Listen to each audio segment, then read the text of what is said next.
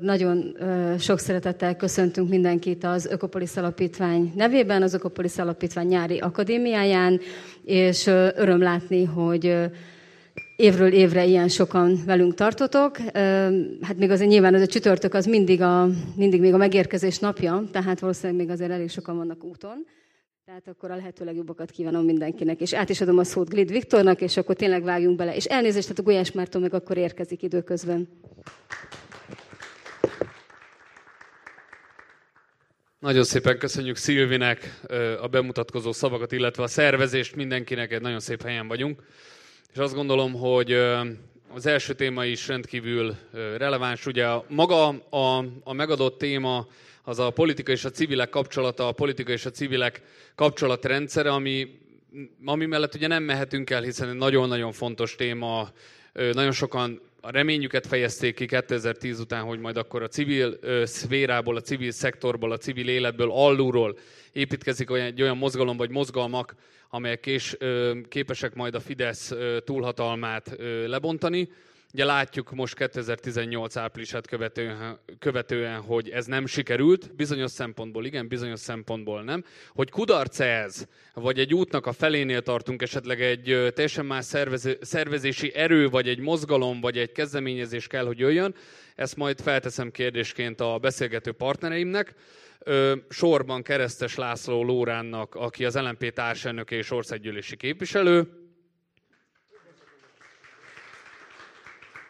illetve Pápai Györgynek, aki újságíró, publicista és a Viszlát kétharmad képviselője, valamint Gulyás Mártonra várunk, aki a közös országmozgalom képviselőjeként, civilként lesz jelen ezen a beszélgetésen, és természetesen majd neki is felteszem azokat a kérdéseket, amelyeket esetleg a, a hiánya miatt ő nem tudhat, vagy nem hallhat.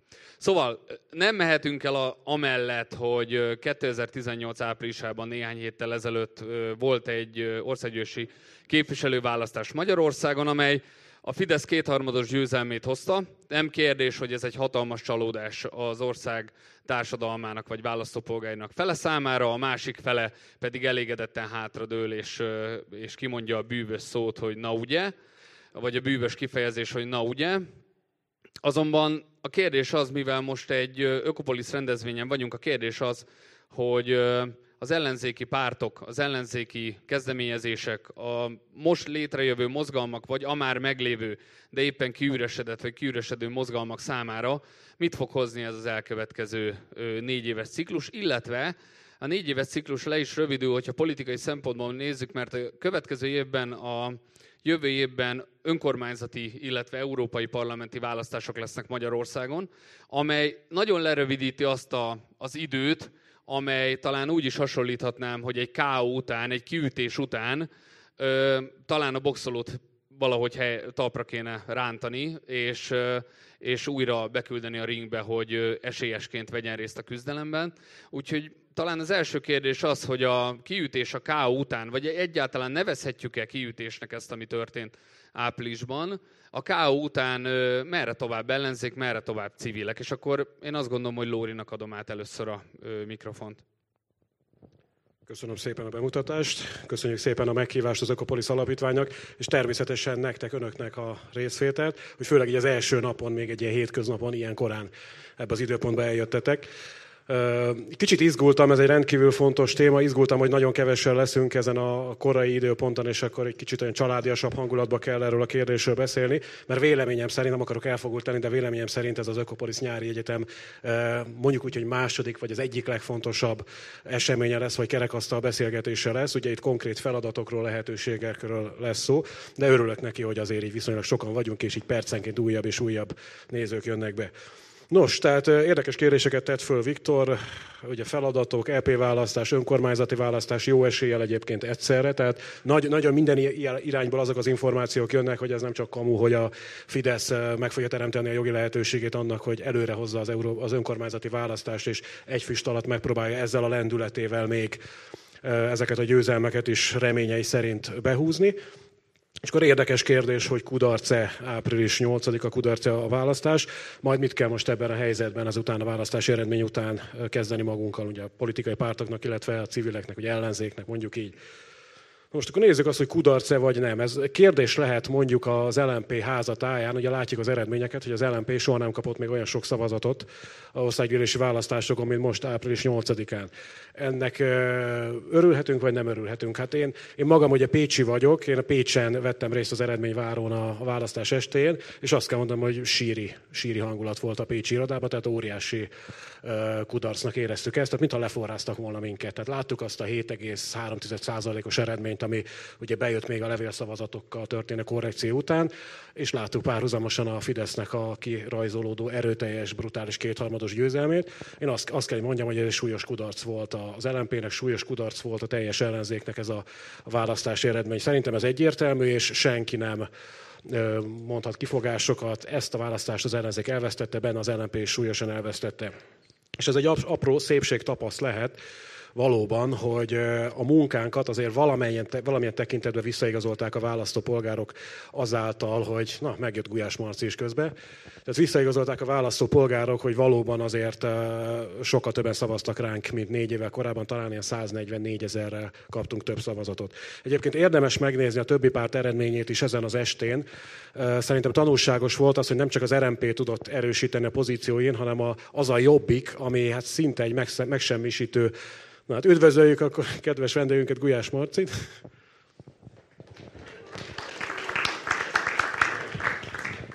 És akkor... Ismerős vagy fog. Elnézést a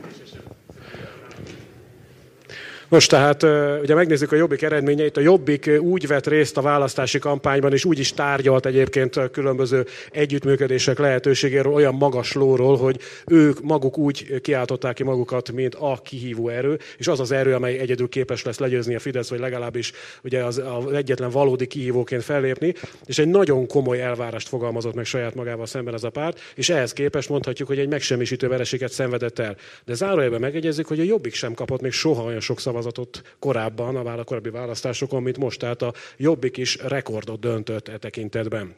De megjelent a, a politikai térképen a Momentum, nem is tudom, 140-150 ezer szavazattal, ami mondhatjuk, hogy megint csak sok új szavazót behozott a rendszerbe, itt volt a kétfarkú kutyapárt, tehát, hogy összességében mondhatjuk, hogy a, a, az új pártok, az eddigi kormányzati múltal, múltal nem terhelt pártok, vagy mondjuk így 21. századi pártok, bár egy ökopolitikai táborról biztos marhára sokan fognak vitatkozni azzal, hogy a jobbik 21. századi párt vagy nem, de most tegyük bele ebbe a kalapba, hogy az új pártoknak a kalapjába. Tehát ezek a pártok sokkal több szavazatot kaptak, mint korábban, rekordon döntöttek a maguk eredményeihez viszonyítva, és összességében együtt 30%-os eredményt könyvelhettek el. Ez egy nagyon komoly üzenet, véleményem szerint a választópolgárok részéről, hogy a választópolgárok elfordultak elfordultak a hagyományos ellenzéki pártoktól, a régi baloldali pártoktól, és elmentek a, a 21. századi pártok felé, mondjuk így. Látjuk azt az MSZP, hogy a saját maga által belőtt 10%-ot alig tudta átugrani, a DK megint csak, hogy alig ment 5% fölé. Ez szerintem világosan kijelölte, látható, hogy a választók világosan kijelölték azt, hogy mely ellenzéki pártok felé fordultak, hol várnak valamiféle erősödést, mozgást, adott esetben együttműködést, és ez véleményem szerint lehet is a témája a, a mai fórumnak, a kerekasztal beszélgetésnek. De akkor röviden arról, hogy mit kell most tennünk, mi az ellenzék feladata ezekben a hát nehéz időkben, ugye újabb kétharmados Fidesz győzelem, látjuk, hogy ezzel a kétharmaddal nem félnek élni. Ugye most a héten történt meg a stop sorosnak a szavazása, illetve az alaptörvény módosításnak a szavazása. Már belengedte Orbán Viktor, hogy egy ilyen másfél éves alaptörvény, alaptörvény, alkotmányozási időszak történik meg, egy alaptörvény revízió. Igazából csak találgatni lehet, hogy mit fognak ebbe beleálmodni. Az is hogy kétharmaddal való visszaélésnek a tipikus esete, hogyha előre hozza az önkormányzati választásokat, és gyakorlatilag fél év fél évvel lerövidíti a 3200 önkormányzatnak a mandátumát, amely óriási, és a magyar friss demokrácia történetében egy példátlan lépés lenne. Tehát látszik, hogy nem félnek majd visszaélni ezzel a kétharmados erővel. Az LMP, miután megalakult az új frakciónk, világosá tette, hogy fontosnak tartjuk, hogy eredményes politikai munkát folytassunk, olyan politikai munkát, ami nem csak érthető, hanem konkrét eredményeket is tudunk ezáltal elérni. És ennek a legfontosabb eszköze az, hogy konkrét olyan kérdésekben, olyan problémák kapcsán, amivel nem várhatunk se az önkormányzati, se a következő parlamenti választásokig, megpróbálunk ilyen helyi ügyekben, megpróbálunk együttműködést kialakítani helyi közösségekkel, civil közösségekkel, és együtt fellépni a helyi kis kétharmadokkal szemben. Én nyolc évig voltam, közel nyolc évig Pécsi önkormányzati képviselő, és konkrét eredményekről tudok beszámolni, hogy amikor megkerestek minket ilyen-olyan olyan kisebb helyi ügyekkel, akkor konkrétan együttműködést kötöttünk azokkal a kis közösségekkel, akik konkrétan érdekeltek voltak, érintettek voltak az adott ügyekben, és szinte mindig sikerült, hogyha jól kialakítottuk ezt az együttműködést, szinte mindig sikerült meghátrálásra kényszeríteni a helyi kétharmadot. Én ezeket a mintákat szeretném az országos politikába, szeretném az országos politika irányába bevinni, a parlamenti munkát egy kicsit kivinni az emberek közé, az emberek problémáit bevinni a parlamentbe, és a lehető legtöbb ilyen helyi ügyben együttműködéseket kötve a civilekkel, helyi közösségekkel konkrét eredményeket elérni, és ezeket az eredményeket ügyesen kommunikálni, és ezzel újra hitet adni a választóknak a kétharmad okozta csalódás után, hogy érdemes részt venni a közéletben, érdemes kiállni az ügyeikért, és érdemes bizalmat adni az ellenzéki szereplőknek, civil szereplőknek, és talán abba az irányba lögdösni őket, hogy működjenek együtt, főleg itt az önkormányzati választásokra gondolva. Szépen. Ugye ugyanezt Marcnak gyorsan elmondom még egyszer, hogy tehát akkor nagyjából levetted, hogy miről van szó, eredmények és hogy mi várható most. Jó, ugye amit Lóránt elmondott, talán, talán a legfontosabb üzenet, hogy egy politikai narratívát kell találni, amely ellensúlyozza a kétharmadot. A politikai narratíva egy nagyon fontos szempont, el, el kell mesélni egy másik történetet. Egy másik történetet, mint ami a Fideszé, és egy másik történetet, mint ami a kvázi 20. századi, ha jól értem, baloldali pártoké. Ugye a 21. század abban a szempontból, hogy 2000 után jött létre a Jobbik is, tehát ezt igazából ebből a kontextusból lehet mi? Tudom, lehet értelmezni. A, talán Gyuri hoz a kérdés annyival kiegészíthetnénk, hogy, hogy mi történt 2010 után a felfutó mozgalmakkal. Mi, történik, mi történt a Millával, mi történt a szolidaritással, mi történt az együttel, amely még ugye az 1%-os küszöböt se ért el. Kiüresedett, kiüresedett a civilség Magyarországon, elfogyott a lendülete, nincs benne több, vagy, vagy egész egyszerűen a civilek elleni hadjárat, amely most már lassan öt éve tart, ténylegesen part van arra küldte őket. Tehát ha ebben kiegészítenéd a, az aktualitásokat, akkor, akkor ez érdekes lenne. Hát egyrészt köszöntök én is mindenkit, és köszönöm az invitálást. Másrészt egy kicsit nehéz helyzetbe hozol azzal, hogyha nekem kellene 2010-től a civil szféráról beszélni. Szerintem Marci hivatottabban ítélheti ezt meg, mert ráadásul én, én nagyon más irányból jöttem. Tehát én különböző, tehát hogy tulajdonképpen én a, velem, velem hát akkor nem egy asztalán ültünk, mondhatom, velem szemben jöttek létre ezek a, a mozgalmak, tehát én azért azt igyekeztem mindenhol nyilvánvalóan tenni, hogy én, én, a, én a jobb oldalról jövök, tehát 2010-ben én a Fidesz közelében mozogtam, sőt a Fidesz frakció munkatársa voltam, és onnan jutottam el, hogy 2014-ben én teljesen kiszálltam a Nemzeti Együttműködés rendszeréből, és 18-ra pedig egy olyan mozgalom létrehívásával töltöttem az időmet, ami kifejezetten a Fidesz túlhatalmának a meggátolását szolgált. Ezt azért érdemes valamennyi. Tehát egyrészt, hogy játszunk nyílt lapokkal, másrészt azért érdekes ez, mert van egy, tehát van egy klasszikus baloldali civil aktivizmus, ami működik Magyarországon, ennek számos leágazása van, ez részben kötődik a mondjuk így baloldali pártokhoz, részben én úgy látom, hogy egyre inkább szemben van a vagy szembe helyezkedik a, a, a régi baloldali pártokkal, vagy egyáltalán a pártokkal, ez egy nagyon nagy kérdés. A másik oldalról azt is látni kell, hogy van egy olyan típusú mozgás is, hogy sokan voltak, akik mondjuk egy ilyen értelmiségi részről kapcsolódtak a, a Fideszhez, a jobb oldalhoz, és, és eljött az a válaszút, hogy beleállnak abba, hogy a, a jobb oldali narratívát erősítik, legyen az bármilyen narratíva. Én jobban ismerem mondjuk ezt az ilyen ifjú konzervatívnak nevezett közegetben, és sosem voltam pontosan annyira ifjú, mint az ifjúk egy része. Egy része elment ebbe az alt-right irányba, és megtalálta azt a narratívát, amivel föl tudja oldani a saját kognitív diszonanciáit, hogy mennyire távol került az a párt, ami 2010-ben a Fidesz volt, attól, ahol most tart. Valahogy ezt lehetett illesztékmentesen, úgy látszik.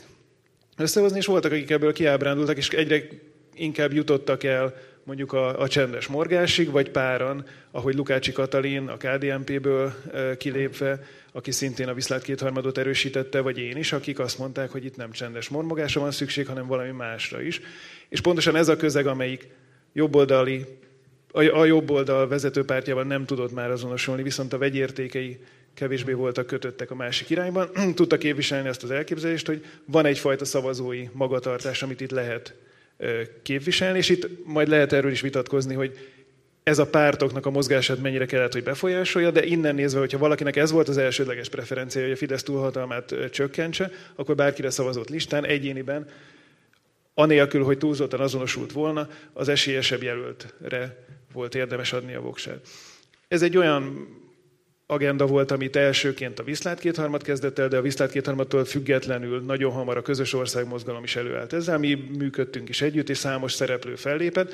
Érdekes vita volt, vagy lehetett volna, hogy mi lett volna az elsődleges. A szavazói magatartásra való koncentrás, tehát azt mondani, hogy akármit is csinálnak a pártok, sőt azok tegyék a maguk, dolg, maguk dolgát, mi a szavazók felé kommunikáljuk, hogy hogyan érdemes voksolniuk, ez volt mondjuk a Viszlát kétharmad modellje, és ott volt a közös ország, amelyik nagyobb hangsúlyt helyezett arra, hogy a pártokat hívja föl arra, hogy kooperáljanak, koordináljanak, legalábbis egyéni választókerületi szinten. Én ezt most nemrég meg is írtam valahol, hogy egy hibrid helyzet jött létre, amikor az történt, hogy minden a koordinációról szólt, a Márkizaj Péter féle győzelem után a média erre helyezte a hangsúlyt, és onnantól gyakorlatilag mindenki erről beszélt, a koordináció viszont nem valósult meg, csak eseti jelleggel egy-két helyen. Valószínűleg ez volt a lehető legrosszabb kifutás, ami történt. Tehát, hogyha értékelni akarjuk a helyzetet, akkor ennél jobb lett volna az, hogy nincs szó a koordinációról, csak civil szereplők képviselik azt, hogy a szavazónak hogy érdemes szavaznia, vagy pedig ha ennyi szó volt a koordinációra, a legjobb lett volna, hogyha ez egy bizonyos fokig, vagy ennél jóval nagyobb fokig megvalósul. Azt látjuk, hogy a kettő közötti hibrid megoldás ez nem működött igazán. Itt uh, szerintem, tehát hogyha itt az ön, uh, tehát Lórit a szót ejtettél a pártoknak a helyzetéről, én nagyon hasonlóan látom, és ezt is megírtam. Van egy homogenizáló narratíva, amelyik most elmos minden különbséget, és azt mondja, hogy ezek a pártok egyformán megbuktak. Ez biztos, hogy egyfajta bukás volt, de voltak olyan pártok, amelyek harmadszor buktak meg, itt a régi baloldal pártjaira gondolok, bármilyen konstrukcióban is indultak. Az LMP Jobbik esetében először beszélhettünk erről, a Momentum esetében pedig relatív, hogy most megbuktak, vagy egyáltalán fölkerültek a térképre, de teljesen más helyzetről beszélünk. Szerintem ez egy olyan politikai faktum, amivel foglalkozni kell, amit ki kell hangosítani, még akkor is, hogyha a megmaradt sajtó az többnyire nem ebben érdekelt, vagy nem ezt érzi a feladatának. Ez a, legyen a politikai oldal, a másik ott van a civil oldal, hogy mi civilek, vagy az a réteg, amelyik részt vett ebben a mondjuk így az átszavazással kapcsolatos kampányban, hogy hogyan értékelje a dolgot. Azt, azt tudom, hogy hát Marcival is beszélgettünk erről, nem véletlen, azt hiszem, hogy te is most mérlegre tettél dolgokat, és kevesebbet szerepeltél és szólaltál meg, és nyilván mi oldalunkról is egy sajátságos helyzet, ahol megint nehéz eldönteni, hogy most relatív sikerként azt el lehet mondani, hogy akárhogy is nézzük, az átszavazás különböző számítások szerint 5 8-10 mandátumot vett el a Fidesztől. Ha valaki azt mondja nekem a 2018 áprilisi választás előtt, hogy ezek a mozgalmak 8-10 mandátumot elvesznek a Fidesztől, akkor elégedetten dőltem volna hátra, és azt mondom, hogy ez tökéletes lesz. És kiderült, hogy létrejött egy olyan helyzet, amikor ez a 8-10 elvett mandátum sem volt elég semmire, mert egyszerűen a Fidesz behúzott 400 ezer szavazót, amivel senki nem számolt.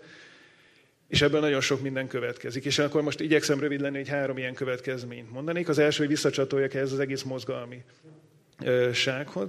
Az látszik, hogy vannak mozgalmak, amelyek működtek, kifulladtak, stb. Én kívülről nézem egy kicsit ezt a mozgalmi létet, és azt érzékelem, hogy itt is vannak azért bizonyos hamis tudatok. Tehát ebben a mozgal, tehát akikkel én megismerkedtem ebben a közöbben, nagyon erősen van egyfajta pártellenes hangulat, amelyik azt mondja, hogy a civilek mennyivel jobbak volnának, mint a pártok, hozzájuk képest határozzák meg magukat, itt a pártok leszerepeltek, a civilek pedig tulajdonképpen tették a dolgokat, és csak a pártoknak kellett volna jobban tenni. Én ezt nem teljesen fogadom el, szerintem ez egy sokkal összetettebb dolog, és le kell vonni bizonyos konzekvenciákat a civil szereplőknek is, a pártokkal való együttműködést illetően, és egyáltalán, hogy mely pártokkal és milyen formában működjenek együtt, de szerintem ez egy hosszabb beszélgetés tárgya lett.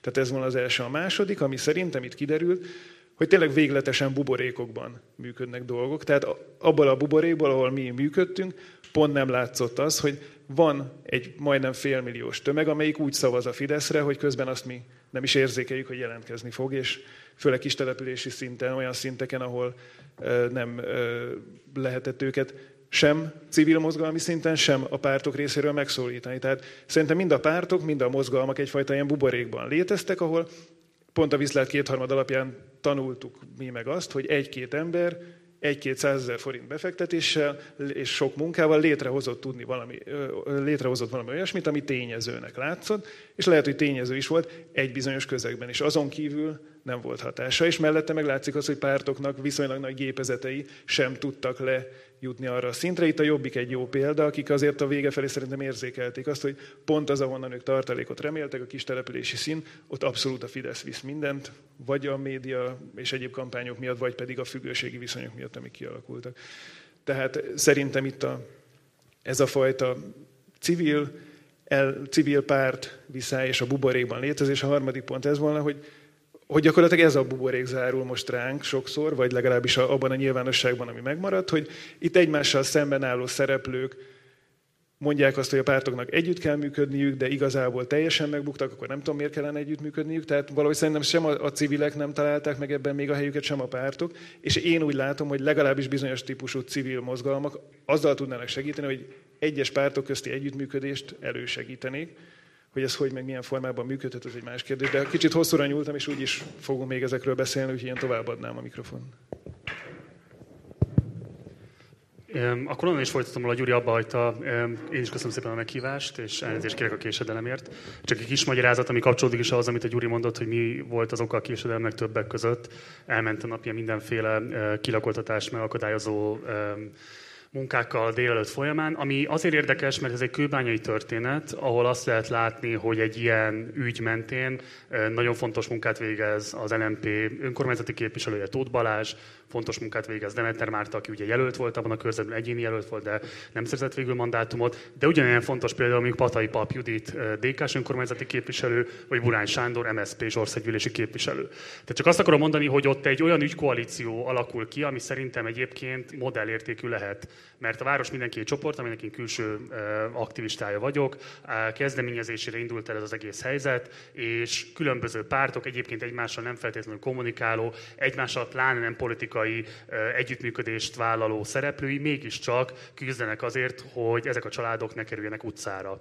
Egyébként a családok évében, csak teszem hozzá. Tehát ez például szerintem egy fontos kérdés, egy fontos helyzet, mert bár van igazság szerintem abban, amit a Gyuri mondott, és mi inkább, amit leírt az azonnal is publicisztikájában, szerintem nem ennyire egyértelmű a helyzet, hogy az MSZPDK világ mostantól meghaladásra került, és csak arra kell fókuszálni, hogy a 21.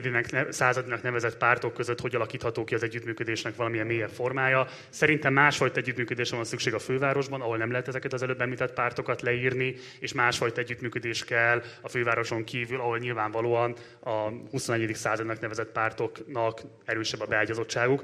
Már teszem hozzá egyébként, hogy pont ez a választás a 2018-as épp azt mutatta meg, hogy a Jobbiknak az a mozgalmi felhajtó ereje, ami még 14-ben is nagyon fontos muníciót jelentett számára a parlamentbe kerüléshez, az totálisan elapadt. És ezt nem én mondom külső szemlélőként, hanem a választás óta hány jobbikos ismerőssel tudtam beszélgetni a párt akár vezetéséből is, ők ezt erősítették meg.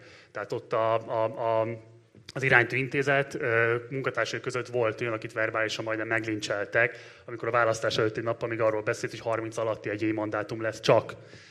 Mert ott alapvetően egy olyan hurrá optimista hangulat uralkodott, egy olyan kutatóintézetben, mondom még egyszer, ami egyébként egy nagyon fontos tőkéje volt ennek a pártnak, amelyel egyedüliként rendelkezett gyakorlatilag az összes ellenzéki párt közül, hiszen mostanra már annyira a régebbi pártok annyira elszegényedtek, vagy elherdálták a vagyonukat, az újabbaknak meg még nincsen lehetőségük ilyesfajta kapacitások fenntartására, hogy egyedül a Jobbiknak volt meg egy olyan call center, amin keresztül folyamatosan tudott volna mérni, és folyamatosan tudott volna információt szerezni a választópolgári attitűdökről, és ez az tőke, ez ilyen tudásokat termelt ki. Tehát itt nagy a baj.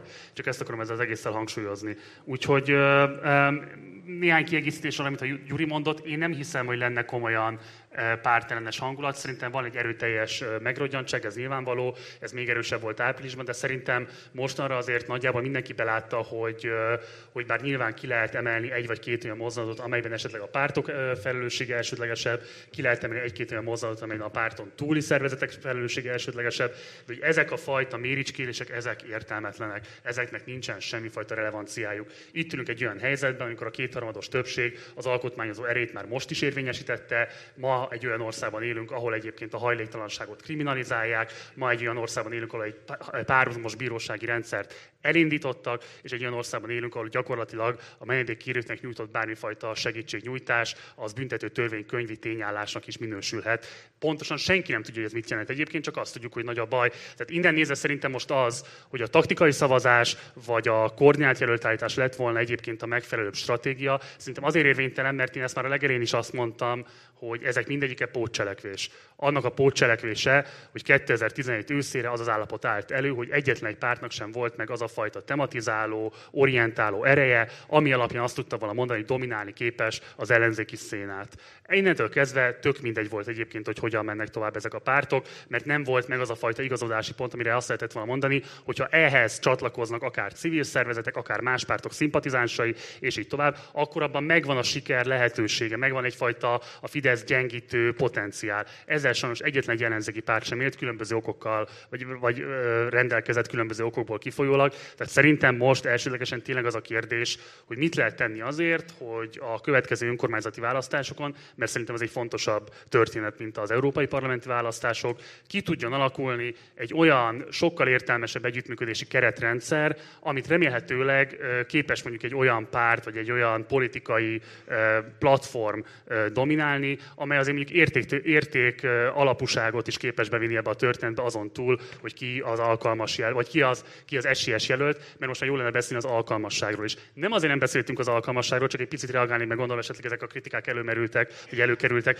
Nem azért nem beszéltünk a kampányban az alkalmasság kérdéséről, ne az lenne az elsődleges, hanem azért, amikor három hónapja vagy négy hónappal vagyunk a választás előtt, akkor már ezeket a meccseket nincs idő lejátszani. Az már akkor egy veszett fejszennyele. Onnantól kezdve csak arra lehet koncentrálni, hogy a már meglévő egyébként palettából hogy lehet kihozni a legtöbbet. És igen, sajnos egy ilyen helyzetben a legtöbb az az, hogy hogy ki lesz az a jelölt, aki nem Fideszes színekben ül majd be a parlamentben, mert az lett volna fontos, hogy az alkotmányozó többségét megállítsuk a Fidesznek. Ennyi. Ezt lehet vitatni, és lehet azt mondani, hogy ezzel esetlegesen el lett víve a tér, vagy a figyelem, el lett víve a tér, és el lett víve a figyelem fontos közpolitikai kezdeményezések elől. Csak az a probléma, hogy én, ha visszanézek, sem látom azt, hogy konkrétan egyébként mondjuk loptuk volna mi a közös ország mozgalomban a teret olyan kezdeményezések elől, amelyek így esetleg kevesebb figyelmet kaptak volna. Tehát szerintem, amit most fontos tudomásul vennie mindenkinek, pártoknak, civileknek, tök mindegy, hogy nevezzük őket. Egyébként már ezt a distinkciót sem értem, és nem is tartom egyébként helytállónak. Tehát azt kell szerintem az Orbán rezsimmel értékalapon szemben állóknak észrevenniük, hogy vagy tudatosítjuk magunkban a sorsközösségünket és az értékközösségünket, és vagy kidolgozzuk ezeket az értékminimumokat, amiket tartjuk magunkat. És ez szerintem fontos, hogy miket nevezünk értékminimumoknak, mert önmagában Orbánnal szemben állni, az nem egy értékminimum ahhoz valami többet is kellett tudni állítani erről az országról, és bár mondjuk számomra szimpatikus az, hogy mondjuk az LNP megpróbálkozik az alaptörvény módosítás esetében arról beszélni, hogy egyébként igenis létezik ökopolitikai válság, igenis létezik egyébként egy olyan globális krízis, amelyre egyébként nemzetállami szinten nem lehetséges választ adni, és ami elsődleges mozgatórugója a menekült válságnak, vagy a különböző menekültek hullámszerű érkezésének, de ezzel együtt is egyébként azt gondolom, hogy ez nem lehet védőpajzs, vagy egy ilyen, nem tudom én, mentlevél. A globális krízisnek a helyi szinten jelentkező problémáira vadandó szolidaritási gyakorlatok megtagadása javítására. Tehát hogy ebben szerintem, és én nagyon szeretném, hogyha az LNP ebben tudna élharcos lenni, és azt gondolom, hogy ez a párt történetéből és jelenkori uh, értékészletéből is elsődlegesen adódna. Uh, lehet, hogy kicsit sok hosszan beszéltem, még egyetlen dologra akartam még uh, reagálni, hogy ami szerintem még nagyon fontos, és ami miatt tényleg arról érdemes szerintem kizárólag beszélni, hogy milyen utak visznek előre, mert hogy ami talán a legalul tárgyaltabb aspektus a választásnak, az, a kétharmadon meg a minden egyében túlmenően, az az, hogy sajnos radikálisan nem rajzolódtak át az ellenzéki pártok erőviszonyai.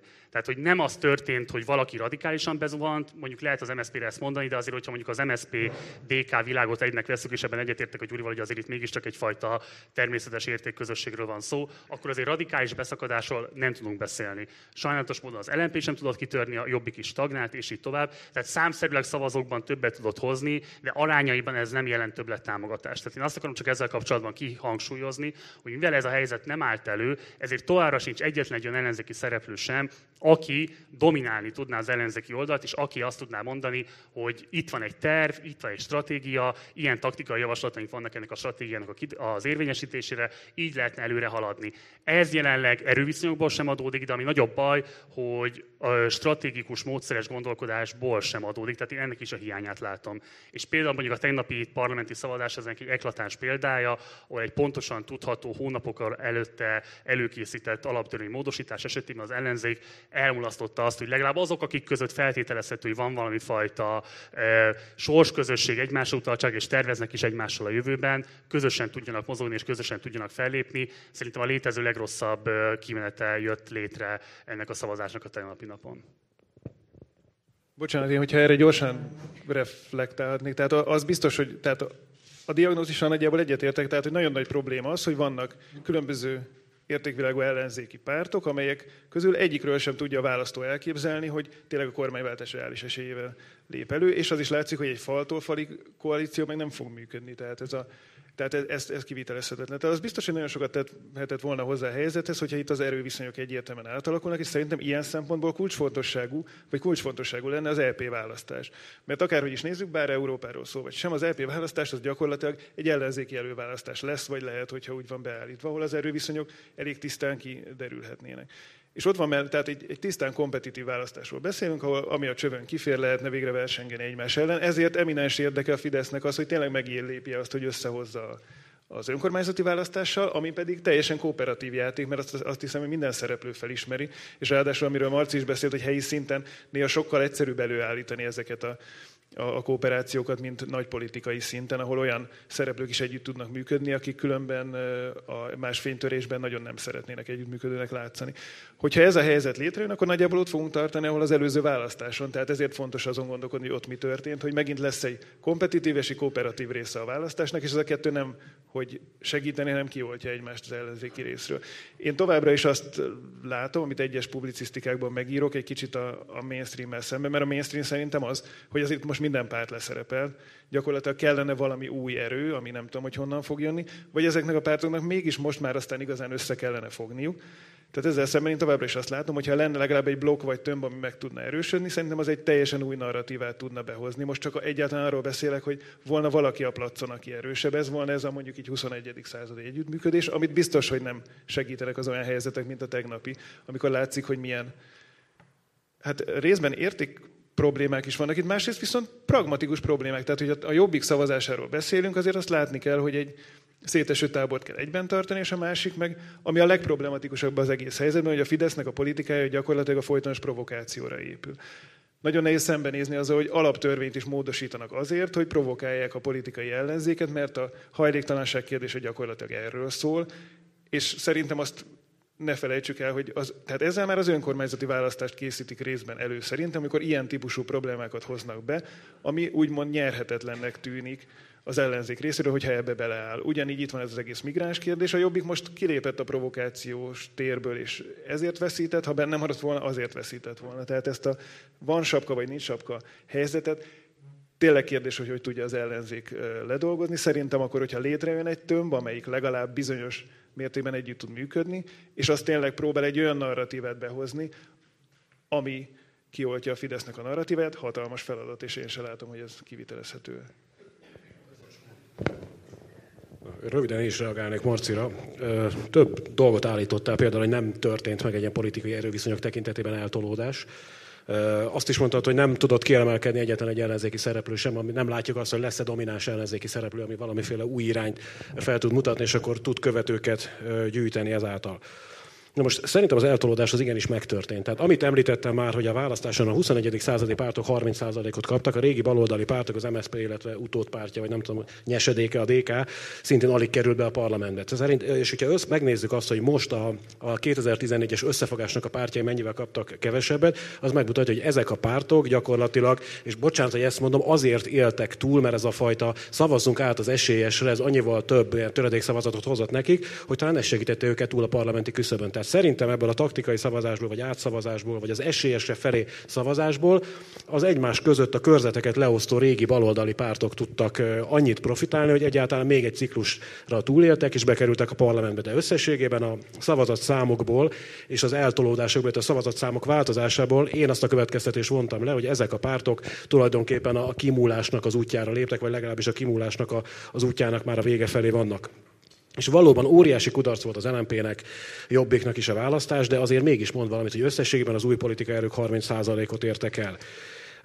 Nagyon fontos volt, amit mondtál, hogy ez a fajta taktikázás, hogy, hogy választókerületi együttműködés, stb. Tehát a technikai kérdések, a matekozás, az igazából átütő eredményt nem hozott meg. És az önkormányzati választások szintjén még fontosabb lesz, hogy valamiféle érték alapú együttműködés lehessen kialakítani, tehát alternatívát tudjunk felmutatni. Hogy egy kicsit más az önkormányzati választás, mégis egy, egy önkormányzati választókerületben, vagy adott esetben egy polgármester választásnál sokkal fontosabb szerepe lesz az egyénnek. Tehát konkrétan ki az a személy, aki elindul, fontos szerepe lesz a civileknek, a helyi civil közösségeknek, és fontos szerepe lesz annak, hogy hiteles alternatívát lehessen felmutatni. És akkor én mondok neked egy példát, hogy mi Pécsen ismerkedtünk meg egymással a közös ország mozgalom első vitáján, és elég sokat beszéltem a, a város nehéz helyzetéről. Náluk ugye kis Moszkvának is csúfolták Pécset, az MSZP gyakorlatilag tönkretette ezt a város, 44 milliárdos adósságot halmozott fel. Ma jött a megmentő kétharmados Fidesz. Ők mit csináltak? Most körülbelül 22 milliárdos adósságnál tartunk, 12 milliárdos költségvetési hiánynál, úgyhogy látszik, hogy a városnak a vagyonát el fogja vinni az állam. Tehát mind a két szereplő bedőlt. Tehát egyértelműen kijelöli a mi feladatunkat, ha akarunk ott egy alternatívát mutatni a városban, akkor esélytelen, hogy akár a fidesz akár az MSZP-vel mi bármiféle együttműködést alakítsunk ki. Tehát a Pécs, Pécs számára egy világos alternatíva az lehet, ha ezeket az erőket elfelejtjük, és az úgynevezett 21. századi pártokkal, jobbikkal, a helyi, ott van egy helyi erős civil szervezet, ezzel együttműködünk, a Momentum is tudott 5%-ot elérni, nekünk ott listán nem tudom, 12-13 százalékunk volt. Ha mi tudunk egy alternatívát, egy értékalapú alternatívát, egy hiteles alternatívát felmutatni a városban, az a meggyőződésem szerint elsőprő győzelmet fog jelenteni Pécsen, és ez csak egy város, ahogy én nézem a megyei jogvárosoknak a többségében ez lehetséges. Vannak olyan kirívó példák, mondjuk Kecskemét, Debrecen, ahol szerintem nagyon nem lehet labdába rúgni a fidesz szembe, bár ne legyen igazam, de én úgy vélem, hogy nagyon komoly változás lenne a magyar demokrácia történetében és magyar demokrácia minőségét érintően, hogyha ezt a fajta változást ki tudjuk alakítani. De nekem nagyon határozott véleményem, hogy ebből ki kell hagyni a régi baloldali pártokat, és azt is nagyon sok helyen elmondtam, hogy ezek a pártok a nemzeti együttműködés rendszerének az integráns részei hosszan-hosszan lehetne sorolni azokat a legendákat, hogy mi, amik Pécsen is élnek, hogy milyen módon fonódott össze egymással a Pécsi Fidesz és a, a Pécsi MSZP. Ezeket látjuk országosan is, hogy hogyan tartotta életben a Fidesz különböző állami hirdetéseken keresztül a Puklászlóhoz köthető népszavát, vasárnapi híreket. Látszik az, hogy a Fidesz erőteljesen dolgozik azon, hogy megtartsa az ellenzék soraiban ezeket a döglődő régi dinoszauruszokat. Nekünk ezeket a pártokat el kell felejteni, világos alternatívát kell felmutatni, és azért nagyon fontos az önkormányzati választás, mert itt azokat a rend rendkívül fontos ideológiai különbségeket, amik mondjuk az LNP és a Momentum, illetve az LNP és a Jobbik felé fennáll, egy icipici zárójelbe lehet tenni, hiszen helyi szinten, egy városvezetés szintjén nem kell mondjuk a szabadkereskedelmi egyezmények tekintetében megegyeznünk, vagy nem kell mondjuk atomereaktorok építése kapcsán megegyeznünk. A helyi korrupció ellenes fellépésben, a helyi gazdaság fejlesztésében szerintem együtt tudnak működni a helyi civil szervezetek és a 21. századi pártok, azok a pártok, amelyek nem felelnek még sem a városok, sem az, országnak a szétverésért. És hogy van-e olyan párt, ami, aminek különös szerepe lehet ebben?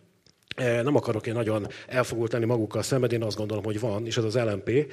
És éppen azért az LMP, mert az LMP volt az, ami minden egyes esetben a közös nevező tudott lenni. Tehát felénk mindig nyitott volt a jobbik, felénk egyébként mindig nyitott volt a baloldal.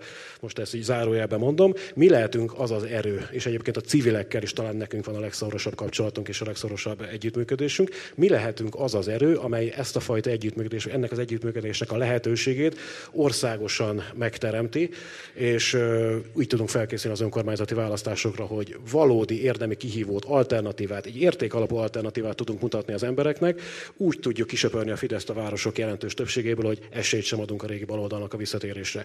Abban viszont egyetértek, hogy Budapest eh, egy egész más terep tekintetben. Jó, az első kör nagyjából ö, ö, lezárult. Egy icipicit visszalépnék, mert most nagyon elmentünk már konkrét, konkrétumok felé talán még egyszer érdemes majd ráfordulni erre a témára. Egy icipicit visszalépve, ugye ne legyenek kétségeink, 2006 óta a magyar politikai vetélkedés igazából Orbánról és Gyurcsány Ferencről szól. Minden, ami amellett történik, az valójában kiegészítője ennek a, ennek a kvázi küzdelemnek. Hogy hol van Magyarország, meg a magyar társadalom ebben a küzdelemben, ezt azt, azt gondolom, hogy nagyon jól látjuk, hogy hol van. 2010-ben maga a választás az arról szólt, hogy, hogy Gyurcsány Ferencet el kell küldeni. A kérdés az, hogy mennyivel lehet elküldeni, ugye sikerült kétharmaddal. Az, az LMP-nek az eredet története egyébként, ami a politikai narratívát szolgált, és amely az LMP lépéseit kérdésesé tette mondjuk 2018-ban, azok ténylegesen 2009-ig nyúlnak vissza, amikor is az LMP önmagában nem csak a, a fidesz szemben, hanem bizony Gyurcsány Ferenccel szemben is jött létre, vagy létrejött, és az egyik legfontosabb üzenete az volt, hogy nem csak a Fidesz nem csak a jobboldali narratívára kell alternatívát nyújtani, mert ugye tudva lévő volt, hogy 2010-ben a Fidesz letarolja egyébként a választásokat, hanem Gyurcsány Ferenccel szemben is.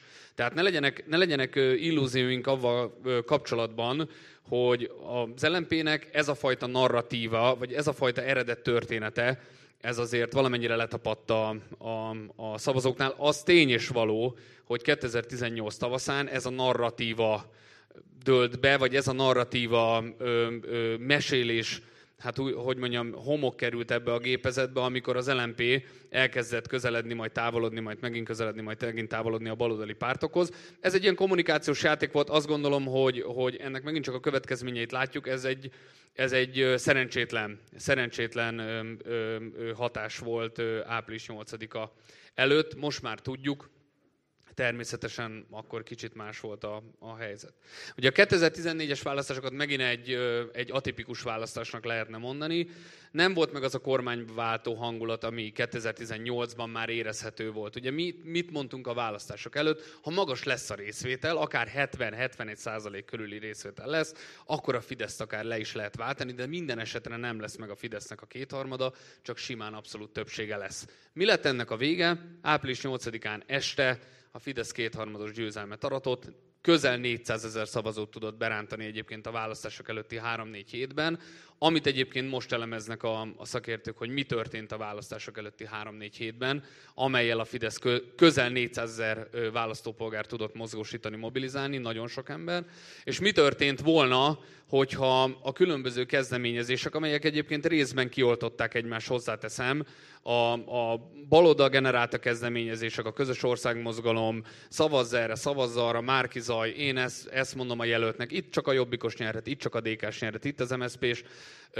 talán egy kicsit jobban vagy, vagy hatékonyabban képesek elmagyarázni a választópolgároknak, hogy mit jelent az, hogy koordinált jelöltállítás. Ugye, amit Marci elmondott, tökéletesen egyet lehet vele érteni, és a kutatások bizonyítják, bizony a választások előtt 3-4-5 héttel még váltogatni az esélyes jelöltnek a szerepét, az esélyes jelöltnek a, a, a nevét és, és személyét, az nem szerencsés, mert nem tapad le a választópolgárnál. Tehát egész egyszerűen ne, ne gondoljuk azt, hogy a választópolgár, a választópolgárok többsége többsége olyannyira tisztában van a politikai realitással, mint amennyire mi, és amennyire gondoljuk, hogy a választópolgárok tisztában vannak. A választópolgár alapvetően képes dönteni, de az, hogy ki az esélyes jelölt, azt nem biztos, hogy képes már megítélni önmagában, és április 8-án látszott, hogy voltak helyek, ahol el tudta dönteni a választópolgár, ki az esélyes jelölt, mert annyira egyértelmű volt, és a lehetőség adott volt, és voltak olyan helyek, ahol a választópolgár nem volt képes eldönteni. Erre viszont, hogyha egy kicsit visszakanyarodunk, és a politikai haszonszerzés és szavazat maximalizás oldaláról, néz, oldaláról nézzük, ami egyébként a pártoknak a sajátja, csak ezt nagyon sokszor elfelejtjük, akkor bizony ezt a pártok is felismerték, és abban a pillanatban, hogyha a pártok nem hiszik el magukról, hogy győzhetnek a Fidesz ellen, a saját szavazataikat és a saját mandátumaikat kell maximalizálni. Április 8-án ezt láttuk. Minden más egyébként, amit hozzárakunk narratívában, kitalálunk egy történetet, megpróbáljuk elmagyarázni, minden más a kiegészítő állomás egyébként ennek a, a sztorinak, de nem, nem ö, maga ö, a magyarázat. Még egy, még egy érdekesség, csak hogy kicsit akkor politizáljunk. A, a választások előtt ö, ö, egyrészt az átszavazási hajlandóság, bocs, hogy elkanyarítottam, nem is beszélünk már civilekről igazából, de mindegy, szerintem ez érdekesebb. A, a, az átszavazási hajlandóság, ugye az adekvátnak vesszük, hogyha visszalép egy adott kerületben mindenki, akkor ö, egyértelműen az ellenzéki jelölt lesz az esélyesebb, önmagában igen önmagában bizonyosan, hogyha A és B áll egymással szemben, akkor, és egy az egyre lehet szavazni, akkor mindenképpen esélyesebb ez jelölt. Én a választások előtt is minden fórumon elmondtam, hogy ha így lenne, akkor nem léteznének ellenzéki pártok, hanem lenne egy A párt, meg lenne egy B párt. De vannak ellenzéki pártok, úgy hívják őket, hogy LMP, meg DK, meg, meg Momentum, meg Jobbik, meg MSZP, meg stb., PM, és ezek a pártok külön működnek. Nem olvadtak össze, nem léptek koalícióra, nem ugyanaz a jelöltjük. Még egyszer mondom, és tökéletesen itt a Gyurival értek egyet, a matematika azt mondaná, hogy A meg B párt létezzen, Hódmezővásárhely bizonyította, de nem A meg B párt létezik Magyarországon. Hogy, hogy, hogy ez a pártok megítélését mennyire rontja, nem értek egyet Marcival, rettenetesen rontja. Szerintem a pártok hitelessége a nulla felé közelít, az ellenzéki pártok hitelessége is. Én a magam részéről nem látok olyan, olyan civil erőt most jelenleg, amely át tudná venni azt a szerepet, és 2010 óta tökéletesen bizony, bizonyos, be is bizonyosodott, hogy nem volt olyan civil kezdeményezés, amely át tudta volna venni a pártok szerepét. Financiális okokból kapacitás, humán erő, politikai magyarázatok, világlátás, világnézet, stb. Tehát nem volt ilyen. És ami volt egyébként ki is fulladt, az együtt tökéletes példája ennek.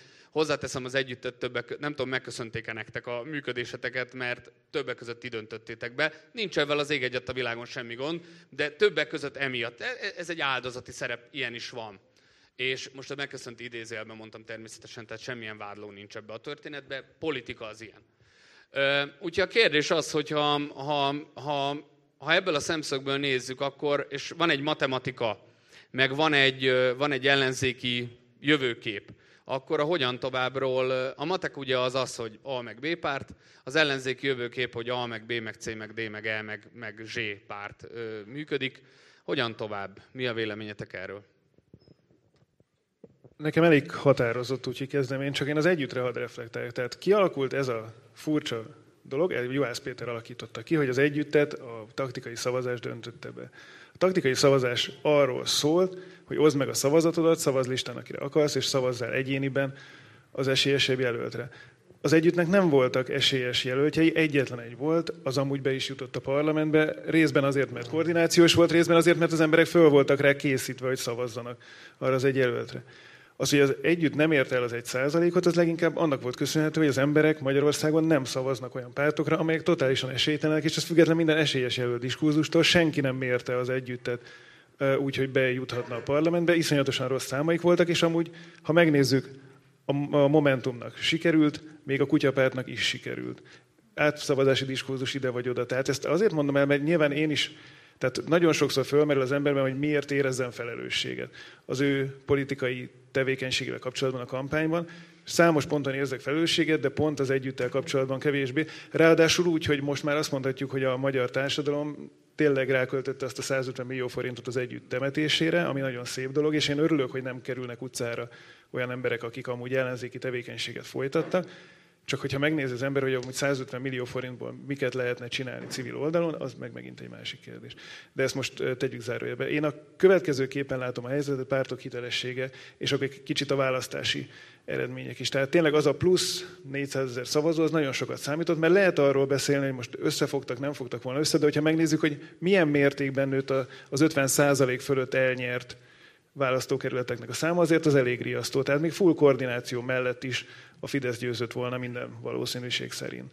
Ami azt mutatja, hogy egyszerűen túl sokan szavaznak a Fideszre. Lehet, hogy ez majd egyszer változni fog, de szerintem a, tehát a, akik a taktikai szavazás, stb. indultak ki, nagyjából arra számítottak, hogy a Fidesz hasonló eredményt fog hozni listán, mint 2014-ben. Hogyha 44% körül lett volna a Fidesz lista, akkor biztos, hogy nincsen kétharmad. Viszont 49% lett, és szerintem most ez az adottság, amivel szembesülni kell. És szerintem alapvető az, hogy el kell hozni olyan szavazatokat, amelyek korábban a Fideszre mentek. Nyilván itt nagyon fontos volt szerintem az a szempont, hogy az ellenzék egyszerűen nem tudott alternatívát kínálni, és az a fideszes narratíva remekül működött, hogy Orbán Viktor vagy a káosz. Tehát ha Fideszre szavazol, tudod, hogy mit kapsz, hogyha nem a Fideszre szavazol, akkor gyakorlatilag egy gyurcsánytól vonáig terjedő valamit. Valószínűleg nem ez lett volna, de nem tudod megképződni az a dolog, amire a szavazó adta volna voksát. Nyilván anekdotikus adatokból dolgozunk sokszor, vagy nem is tudom, de én nagyon sok olyan embert ismerek, akinek már a Fideszből elege van, de mégis kire lehetett volna szavazni. És teljesen jól működik az, hogy tehát tényleg elmondja az illető, hogy ezek már megint, és Mészáros és kire szavaztál a Fideszre? De miért? Hát ki másra? Tehát, hogy van egy közeg, amelyikben ez, ez nagyon jól működik, és ezzel szemben valamit meg kell képezni. Én továbbra is azt mondom, hogy ilyen tudna lenni valami olyan centrális formáció, amelyik balról is, meg jobbról is tud fölvenni szavazatokat. És az a formáció, amiben a régi baloldal benne van, most főleg országgyűlési szín, választási szintről beszélek, az szerintem teljesen jól visszazár egy tömeget a Fidesz felé. Tehát ezért van sok igazság abban, amit itt tőlem balról most éppen elhangzott az előbbiekben. Viszont a másik az, hogy ott van az a típusú önkormányzati szint is, ahol meg az együttműködésre szükség van, és ráadásul az egész rendszernek a logikája az együttműködés felé nyomja a, a dolgokat. Én a magam részéről úgy látom, hogy egyrészt van szükség egyfajta természetes együttműködésre olyan pártok között, amelyek mondjuk új pártok, és ezt ki tudják alakítani, és a másik oldalról, meg én ezt is írtam egy publicisztikámban, de elnézést, hát gondolom sokan nem találkoztak ezzel. Én azt mondanám, hogy el kell felejteni egy kicsit, hogy a, az összefogásnak csak egy ilyen vegetáriánus változata létezik. Tehát én ezt a matematikai jellegű összefogást nem tudom igazán elfogadni, hogy mindenki összeáll, összeadogatják a szavazókat, abból kijön valami, és persze egy Gyurcsány Ferenc sem fogja fölrúgni, és nem tudom ki sem fogja fölrúgni. Ez valószínűleg nem működik. Viszont van egy kevésbé vegetáriánus változat, ami mondjuk úgy jól működött például Orbán Viktor esetében. Mit csinált Orbán? A, amikor, összeke, amikor úgy határozott, hogy jobb oldal vezető erejét fogja létrehozni 1994-es választás után, nekiállt, létrehozott egy olyan formációt, ami kiemelkedett a, az ott lévő tömegből, vagy katyvaszból, amely jobb oldalon volt, és, lét, és előállított egy olyan helyzetet, amikor utána kénytelenek voltak mások kooperálni vele. Arról beszélt Orbán Viktor két éven keresztül, hogy ő Tordján Józseffel összefog, vagy nem fog, és milyen. Nem, létrejött egy olyan helyzet, amikor oké, okay, azt mondta, hogy Tordján a soha, aztán mégis, de kialakult egy olyan helyzet, amikor Tordján nem tudott más lépni, mint sem, hogy visszaléptet például Orbán részére. Én azt mondom, hogy itt nyilván nem egy párt fogja ezt létrehozni, de szerintem, hogyha létrejön egy olyan tömb, amelyik egyértelműen sikeresnek tűnik, utána az diktálhatja azokat a feltételeket, amelyek mellett racionálisan lehet akár visszalépni, visszaléptetni. És azért, mert lehet azt mondani, hogy a, teljesen zárkozunk el a régi baloldaltól, de ez meg számos helyzetben, főleg Budapesten nem lesz ilyen zöggenőmentes és egyszerű.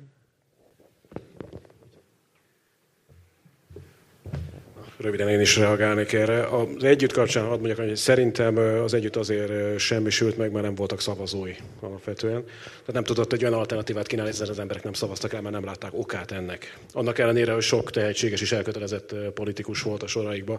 Többek között Szabó Szabolcs, aki egyébként nagy örömmel az LNP frakciót erősíti. Nem mindenki örült ennek az LNP korábbi társelnökei közül, hadd nem mondjam. Ugye milyen hatásokra lépett ki az egyik korábbi alapítónk. No, uh, domináns párt, lesz-e domináns párt, lesz-e olyan párt, ami kiemelkedik ebből a mezőnyből, és egy ilyen alternatívát tud képezni? Uh, szerintem nem. Tehát, hogyha megnézzük a politika logikáját, és azt, hogy milyen feltételekkel kell szembe menni a fidesz milyen gépezettel kell szembe menni, én nem látom azt, hogy ki tud emelkedni párt. Ugye a Jobbik volt az, amelyik a legerősebb ellenzéki pártként magát meg tudta határozni, de éppen ez a párt van most a legnagyobb bajban. Ezért meg is magyarázza ezt a tegnapi parlamenti szavazását. Én egyébként megdöbbenésre tapasztaltam azt, hogy Jobbik megszavazta az alaptörvénymódosítást, illetve a stop sorost, mert ahogy így beszélgettem velük, ugye nem felelt meg az ő elveiknek sem ez, és látták azt, hogy igazából ez nem is arról szólt, de érzésem szerint ők, ők nagyon-nagyon félnek a szombati eseményektől, és félnek attól, hogy Torockai László vélhetően elég erőteljes zászlóbontással még erősítené is azt, hogy lám-lám a, a jobbik már ennyire a liberális irányba tolódott, hogy már egy ilyen javaslatot sem szavaz meg. Tehát én azt gondolom, hogy a jobbik az, az félretette most a politikai elveit, és egyszerűen a, a pozíció őrzése érdekében szavazta meg ezeket a törvényeket, illetve azért, hogy elkerülje a Fideszes kommunikációs hadjáratot, ami megint csak Torockai felé vitte volna a szavazóit. Tehát én arra számítok, hogy a Jobbik elkötelezett marad a néppárt irány felé, aminek örülök is egyébként. Vélhetően egy icipicit csökkenni fog, vagy akár mondjuk jelentős mértékben is csökkenni fog a támogatottsága, de távolabb kerül attól a pozíciótól, hogy ő maga domináns pártként meg tudja jelenni. Momentummal kapcsolatban nem igazán szeretnék tippelni, én igazából nem látom, hogy merre mennek, vagy egyáltalán csinálnának-e bármit is, vagy tudnak-e bármi olyan sikeres projektet kitalálni, mint a olimpia kampány volt. Szerintem ők megmaradhatnak egy ilyen fiatalokat inkább megszólítani képes, lendületes kis ellenzéki erőként, aminek mondjuk fontos szerepe lehet városi, nagyvárosi közegben egy ilyen fajta együttműködésben. Tehát én fontos szereplőnek tartom őket, de, de nyilván egy kategóriával gyengébb szereplőnek, mint azokra a pártok, amikről most beszélünk, hogy Jobbik LMP. Tehát én továbbra is azt mondom, hogy az LMP-nek egyfajta kezdeményező katalizátora szerepe kell, hogy legyen, hogy egy világos, érthető és választható alternatívát mutasson fel. Szerintem a lényeg egy Gyuri kimondta, hogy azért szavaztak ki, hogy túl sokan szavaztak a Fideszre, egyszerűen ez volt a probléma, nem azért, hogy működött az ártszavazás vagy nem, volt ellenzéki együttműködés vagy nem, nem volt ellenzéki alternatíva, és egyetlen egy ellenzéki párt sem tudta azt felmutatni, hogy képes ezt az országot kormányozni.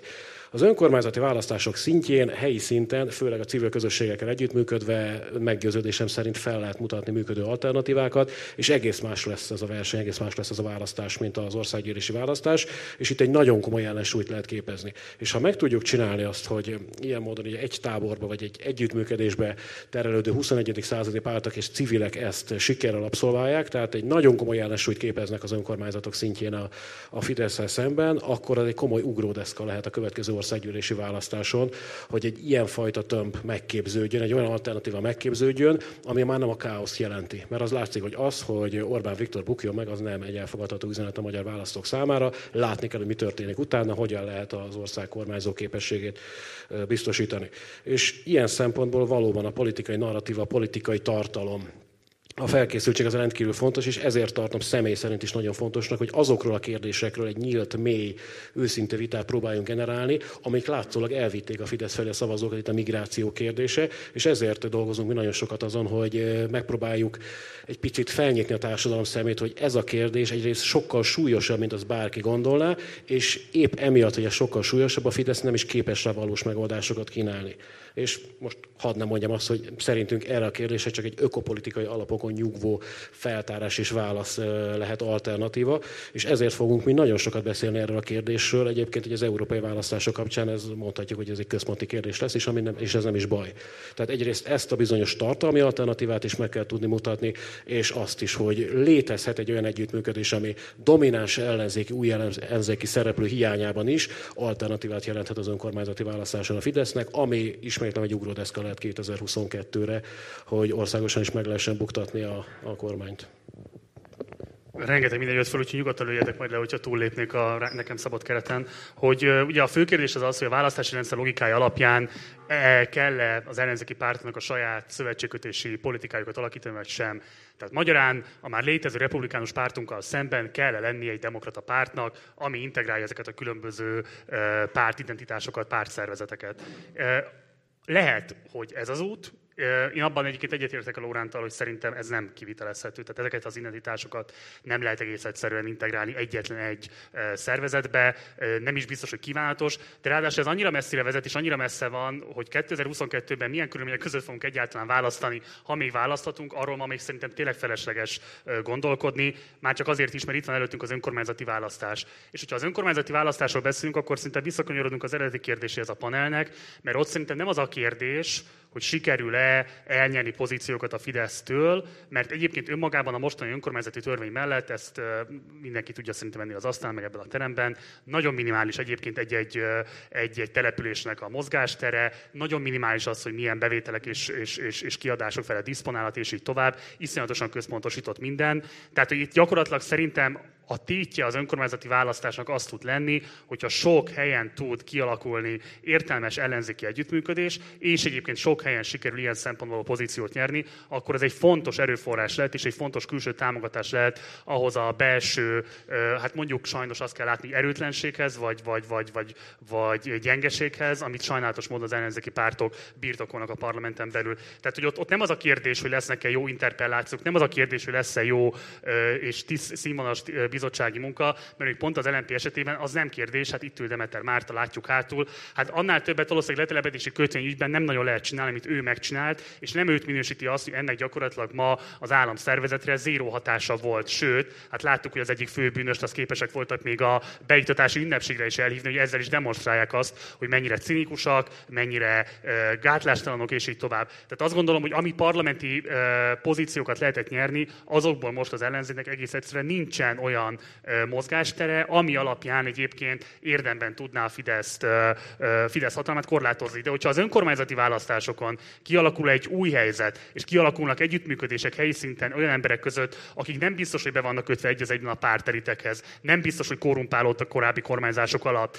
de mondjuk elkötelezettek, de mondjuk használhatóak, de mondjuk alkalmasak arra, hogy kialakítsák a, a helyi együttműködések új gyakorlatát, akkor abból szerintem lehet előre lépni, és ebből a szempontból szerintem Szerintem nem ennyire egyértelmű az, hogy, hogy lehet a 2010 előtti kormányzásban érintett pártokhoz kötődő képviselőjelöltekkel vagy emberekkel együttműködni, mert szerintem nagyon más felelőssége van adott esetben egy olyan pécsi MSZP-s képviselőjelöltnek, aki mondjuk a Toller korszakhoz nem kötődik, de mondjuk elindul valamikor majd ezekben a színekben, és lehet, hogy mondjuk Pécsbányán vagy Uránvárosban nem biztos, hogy lesz más, aki be tudja húzni azt az adott körzetet. Tehát szerintem ez a fajta doktrinár magatartás, ez nem igazolható sem értékalapon, de még kevésbé taktikai alapon. Tehát épp ezért szerintem lehet egy olyan stratégiáról beszélni, akár az LNP esetében, hogy ezekkel a pártokkal országos szinten nincsen szövetségi politikára gyakor, ö, előrelépés, vagy bármifajta együttműködés, de egyébként helyi szinten keressük azt, hogy kik azok az emberek, akik beágyazottsággal, hitelességgel, és legfőképpen egy elkötelezettséggel rendelkeznek. Tehát ami a legnagyobb probléma szerintem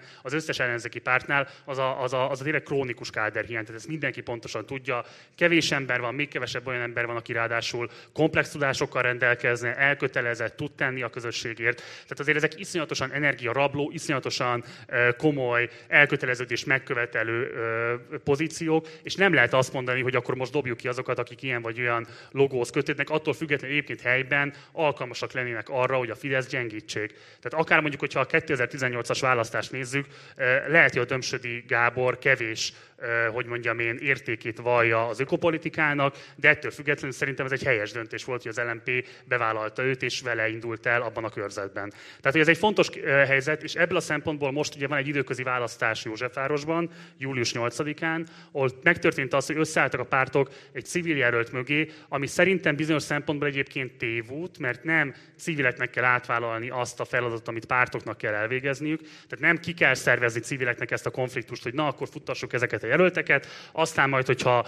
elbuktak, akkor lehet mutogatni, hogy tessék, nem ez a megoldás, úgyis külön kell indulni. Ha pedig nyernek, akkor pedig mit kezd vele a párt, nem tud belőle semmit sem nyerni. Tehát igazából ott vagyunk, ahol a part szakad. Tehát szerintem itt az a fontos, hogy ezek a pártok már most kezdenek el azon gondolkodni, hogy ki lehet a 23 budapesti kerületben az esélyes és alkalmas polgármester jelölt, plusz kik lehetnek a képviselőtestületekben, az egyes választókörzetekben az esélyes és alkalmas képviselőjelöltek, mert ott sem szabad egyébként feltétlenül kialakítani a felesleges versengést, ha azt látjuk egyébként, hogy vannak alkalmas jelöltek, akikkel szemben indulni dőresség és csak szavazatrablást eredményez. Tehát, hogy szerintem azt el kell fogadni, hogy igen, olyan képviselőtestületekre lenne szükség a, a helyhatóságok szintjén, ahol ellenzéki többség van, remélhetőleg olyan ellenzéki jelöltekből, akik A. esélyesek, B. alkalmasak, és egyébként kooperációs készségükről is magas szinten tanulbizonyságot tettek. Tehát szerintem nem lehet, nem lehet azt a fajta doktriner magatartást képviselni, ha az a célunk, hogy gyöngítsük a Fideszt,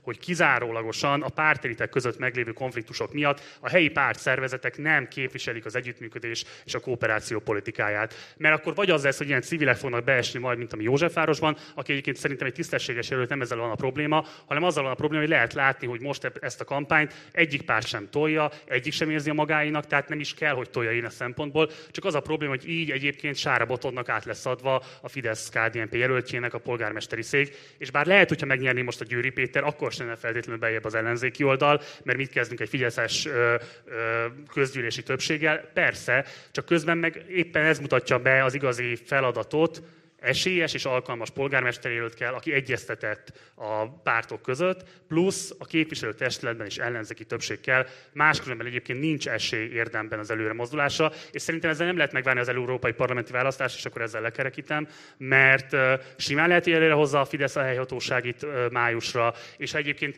ha nem is hozza előre, de mondjuk májusban a májusi erőviszonyok alapján akar felkészülni az ellenzéki oldal egy négy hónappal későbbi választásra, akkor megint ugyanazt fog előállni, mint 2018 áprilisában. Ha nincsen meg őszre, hogy ki a 23 kerületi ellenzéki polgármester jelölt, ha nincs egy egyeztetett főpolgármester jelölt, és nem lesznek meg a helyi képviselő testületi jelöltek legkésőbb az év végéig, akkor ezekről a helyekről és ezekről a küzdelmekről már most érdemes lemondani az ellenzéknek, és nem érdemes még csak dolgozni sem érte. Nem lesz, aki és lelkesít majd a gondolat, mert azt látja majd, hogy mindenki az utolsó pillanatban arra vár, hogy hát, ha valaki előbb kibukik, hát, ha valaki előbb elfárad, és akkor ott majd hirtelen ki lehet törni valaki másnak. Ez nem fog megtörténni, 2018-ban sem történt meg, ne erre appelláljunk.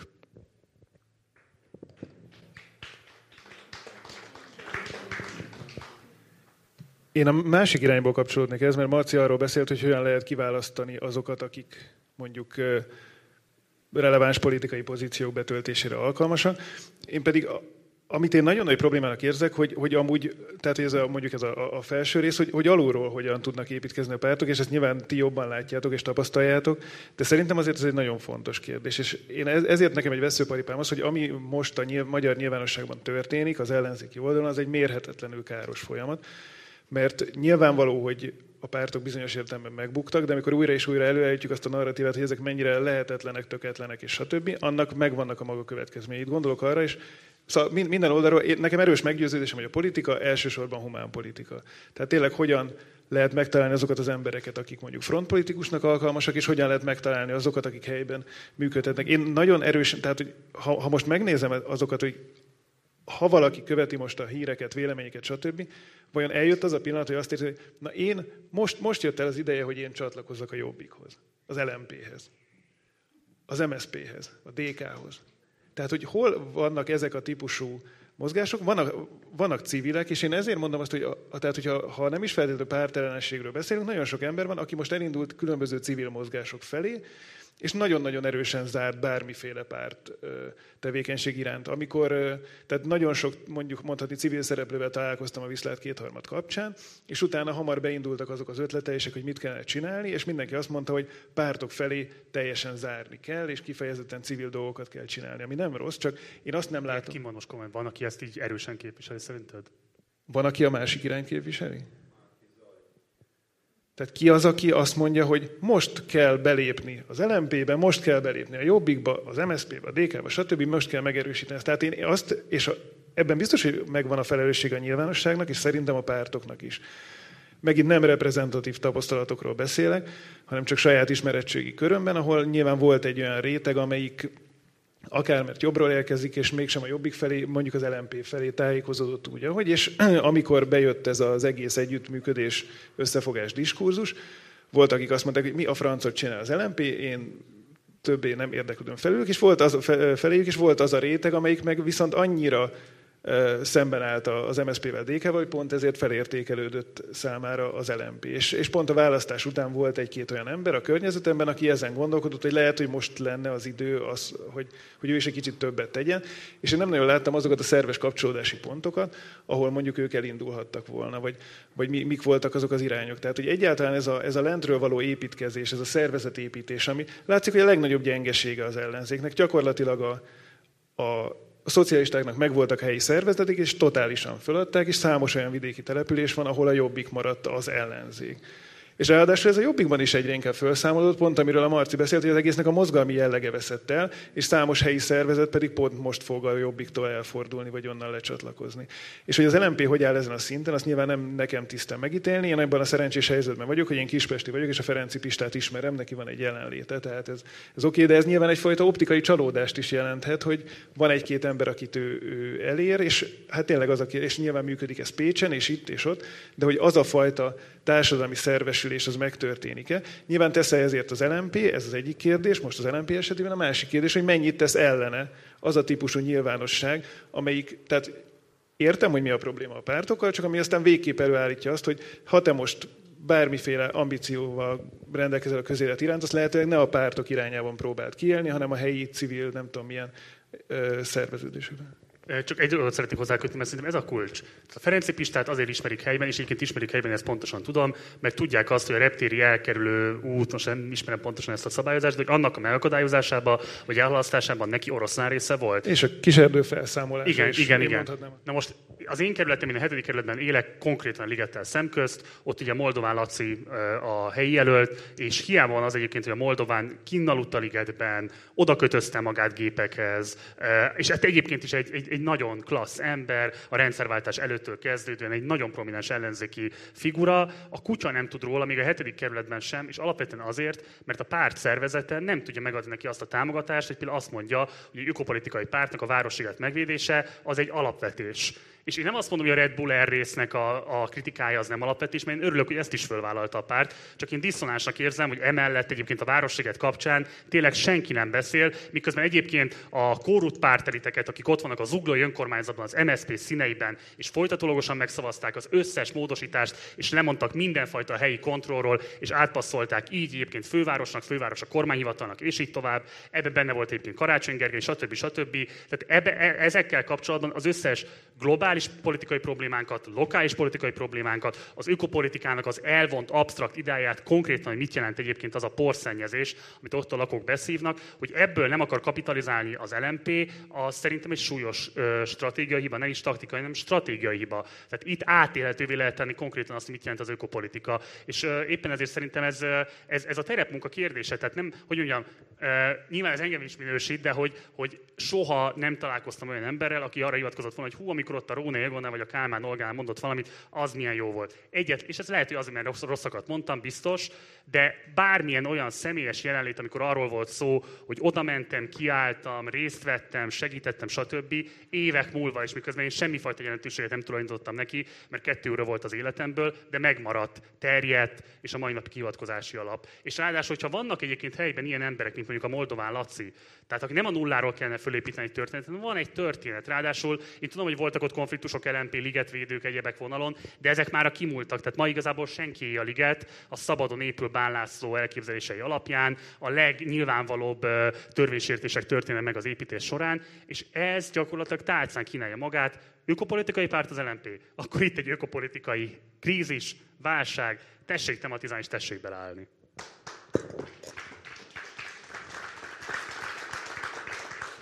Csak röviden szeretnék reagálni. Itt az elmúlt felszólalásokból szerintem kirajzolódik, hogy mi a feladat most. De azt mondtad, hogy esélyes jelölteket kell megkeresni, azt mondom, hogy alá kell húzni, hogy esélyes és alkalmas és hiteles. Igen, hogy esélyes, alkalmas és hiteles jelölteket kell találni, és szerintem itt most sokkal fontosabb az alkalmas és hiteles jelölt, mint hogy esélyes. El kell kezdeni a helyi munkát, helyi ügyeket fel kell vállalni, látványosan. Egyébként erről szól a mi helyi ügyek kampányunk. Tehát látjuk, hogy erre van szükség. Egyébként azokban a városokban a sikereket tudtunk elérni, ott konkrétan ilyen ügyek mentén értünk egy sikereket, Pécsen rengeteget tudnék ezzel kapcsolatban sorolni. És mondtad Moldován Laci példáját, hogy hősiesen küzd egymaga mondjuk egy ilyen messiásként, de nincs mögött az a szervezeti erő. Nem tudott áttörni, nem tudott esélyes jelöltként, alternatívanként megfogalmazódni. Na ehhez kell mögé rakni egy olyan együttműködést, ami a szervezeti erőt biztosítja.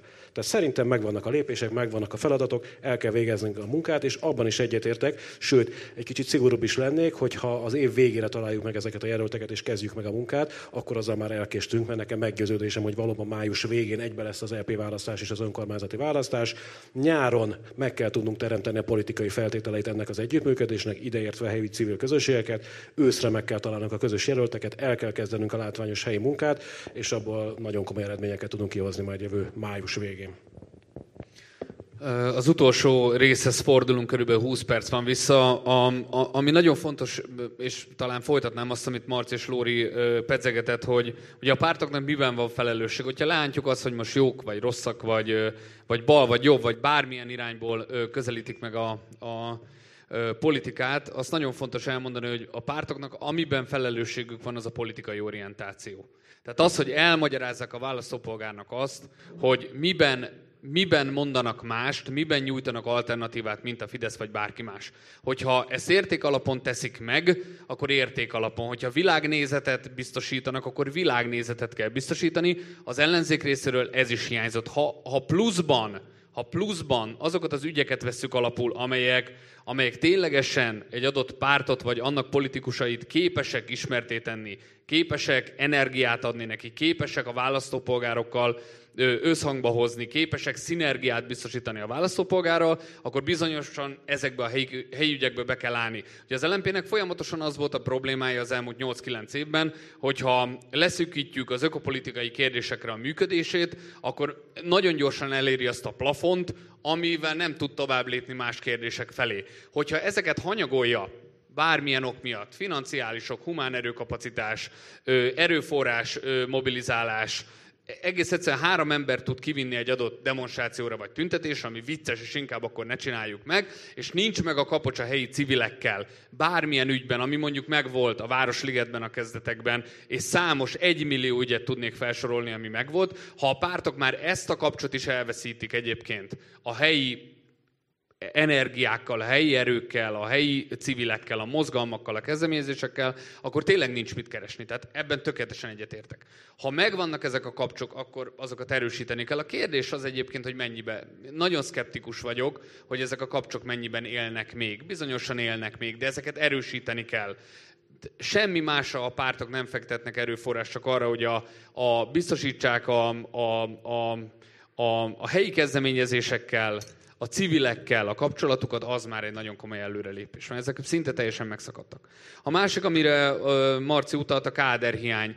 Az, a Fidesz egyébként óriási káderhiányjal küzd szintén. Tehát ez nem csak az ellenzéki pártokra jellemző. A Fidesz ugyanúgy kiüresítette 2010 után a helyi szinteket, mindenkit elvittek szinte az államigazgatásba, meg közigazgatásba, aki élt és mozgott, és olyan emberekkel töltötték föl, új diplomásokkal, a Fidelitasból jövő emberekkel, akikről nagyon jól tudjuk, hogy minőségben sokkal alacsonyabb szintet képviseltek, mint, mint akár mondjuk a, a 2000-es évek Fidesze, vagy a 2006 előtti Fidesz, vagy egyébként az ellenzéki pártok első vonala, az ellenzéki pártokban pedig bizony hatványozottan megfigyelhető a káderhiány, egész egyszerűen kiüresedik a politika. Nem csak a pártok, a politika maga kiüresedik, ilyen néhány ilyen őrült már, bocsánat, mint a Gulyás Marci foglalkozik vele, és egyébként a civilek, most jó kontextusban természetesen, de egyébként a civilek nem, mert félnek, mert zsarolhatók, mert egzisztenciális függésben vannak, egész egyszerűen kiüresednek. Viszont, hogyha egy párt vagy egy adott kezdeményezés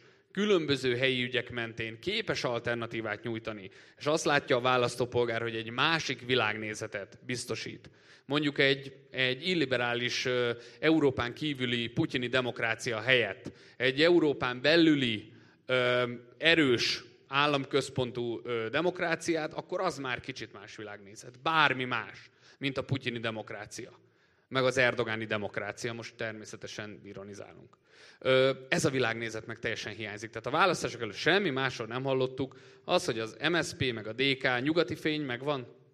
Ismeritek? Csodálatos termék. Csodálatos termék. Az egy DK-s, elvileg az ellenzéki oldalon mozgó, egyébként kvázi szövetség, potenciális szövetségi lehetőséget nyújtó pártnak az egyik terméke. Most csak természetesen megint vicc, viccesen.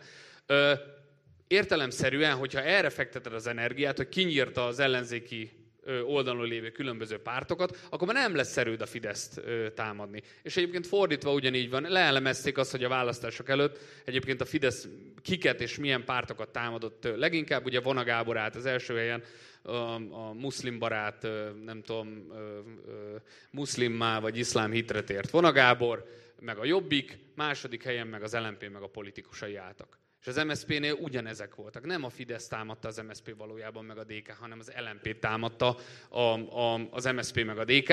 Lehet ezen lamentálni, de hogyha megnézzük a sajtóelemzéseket, ez valójában így van. Tehát milyen, milyen, milyen értékminimum elhangzott ez, és ez nagyon fontos.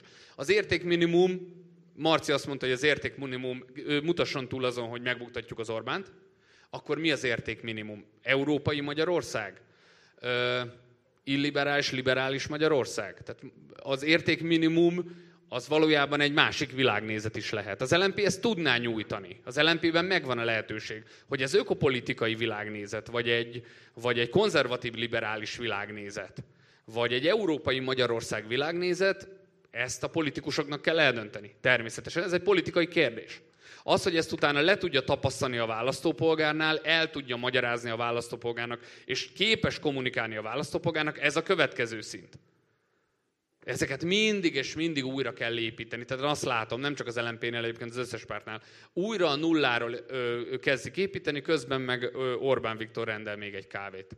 És ez, ez körülbelül így működik. A kérdés az, hogy miért tudunk most átlépni az árnyékunkon. Ugye? Mert az a kérdés, hogy hogyan lépünk át. Miért lépünk át. És Lóri is mondott alternatívát, Gyuri is, Marci is. Ö, képesek vagyunk átlépni ezeken az árnyékokon, képesek vagyunk-e talán magunkon átlépni, ugye? Talán a saját berögzült ö, dolgainkon átlépni. Szerintem ez egy, ez egy nagyon-nagyon fontos. Miről szeretnétek még beszélgetni? Én ezt hozzátennék valamit, is lehet, és most azért kezdeném, mert szeretném, hogyha majd a Lóri mindenképpen reagálna erre a felvetésre, mert ez szerintem fontos, mert vannak szakpolitikai kérdések, hogy az értékminimumot mivel határozzuk meg, de van szerintem egy ennél alapvetőbb dolog, amiről nagyon kevés szó, szó szokott esni.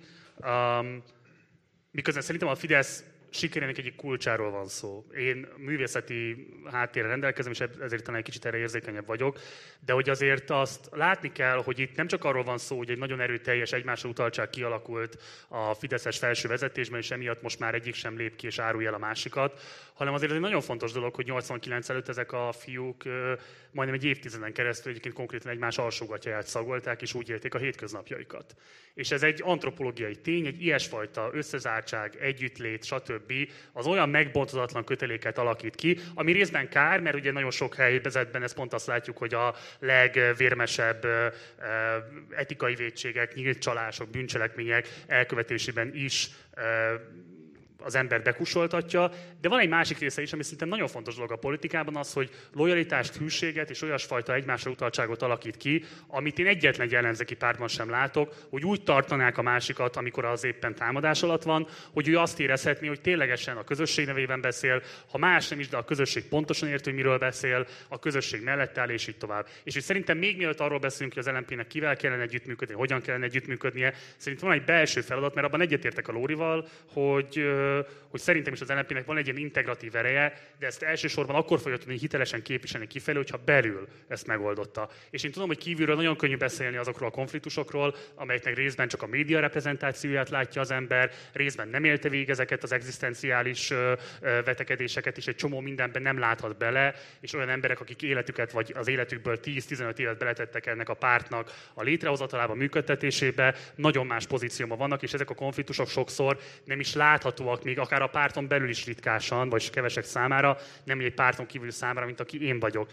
És mégis azt mondom, és mégis azt mondom, és elnézést kérek, hogyha ezzel e, ilyen idegen vizekre kalózkodnék, hogy, hogy szerintem az LMP-nek igenis ezt az integratív erét abban kell gyakorolnia, amit például a Demeter Márta felé gyakorolt, ami szerintem a nagyon kevés jó lépések egyike volt az ellenzéki oldalon, hogy attól, hogy valaki az MSZP frakciójában ül, de egyébként jó és hiteles ellenzéki munkát végez, azt miért ne lehetne egyébként összefüggésbe hozni az LMP frakciójával? Miért ne lehetne neki helyet? Szerintem a, a Szabolcs esetében is ez történt, bár egyébként értem a Schiffer András kritikáját, és még csak nem is akarnám lesöpörni, mert szerintem van benne valós tartalom. És bocsánat, de ugyanide sorolódik hatházi Ákos története is. Én pontosan értem, hogy mik azok a feszültségek, amik a hatházi működéséből nagyon sokak számára elfogadhatatlan, és hogyan lehet azt is mondani, hogy az a fajta korrupciós narratíva és diskurzus, amit ő folytatott a nyilvánosságban, az igazából pont azt a rendszerkritikus alapot, amit az LMP próbált képviselni, lehetetlenítette el, hogy képviselni lehessen, de ettől függetlenül a párt hozott egy ilyen döntést négy évvel ezelőtt, fölépített egy országos figurát, gyakorlatilag az egyik legnépszerűbb politikusát, és nem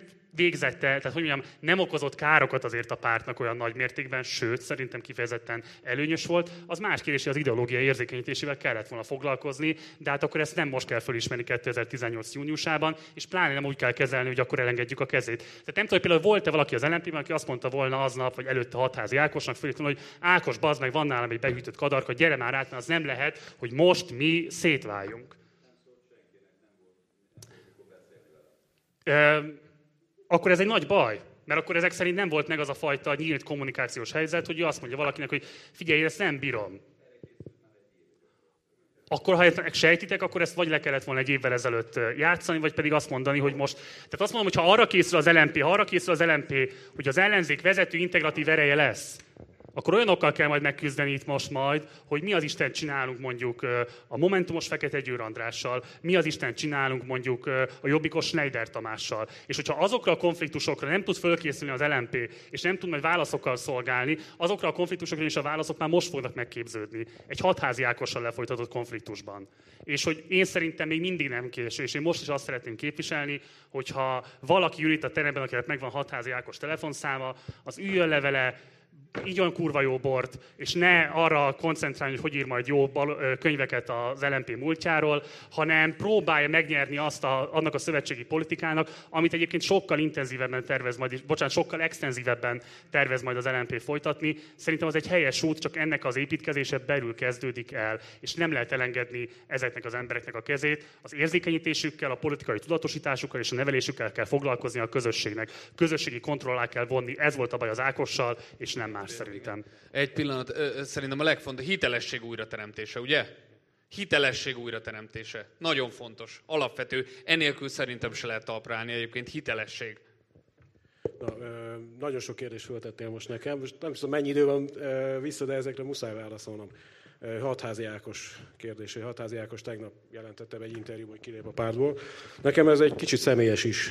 Talán ezt kevesen tudják, hogy 2013-ban én protezsáltam be a pártba, én dolgoztam rengeteget ezen, akkor egy fél évig pártigazgató voltam, és ugye szomszéd vár járkáltam le Szexádra. Rengeteget beszélgetünk, politizáltunk Ákossal, ideológiai alapú beszélgetések voltak ezek. Ugye Ákos akkor figyelt fel az LMP-re, ugye mint volt Fideszes képviselő, akkor már gyakorlatilag kiugrott Fideszes képviselőként, amikor az Ökopolis Alapítványnak volt egy rendezvénye, amin jelen volt Ángyán professzor, jelen volt Sólyom László, és akkor megvillantott az LMP egy, egy olyan arcot, amivel talán kijön ebből a lövészárokból, és megpróbál egy kicsit nyitni, ideológiai kereteit túllépve nyitni és egy ilyen szerepre törni.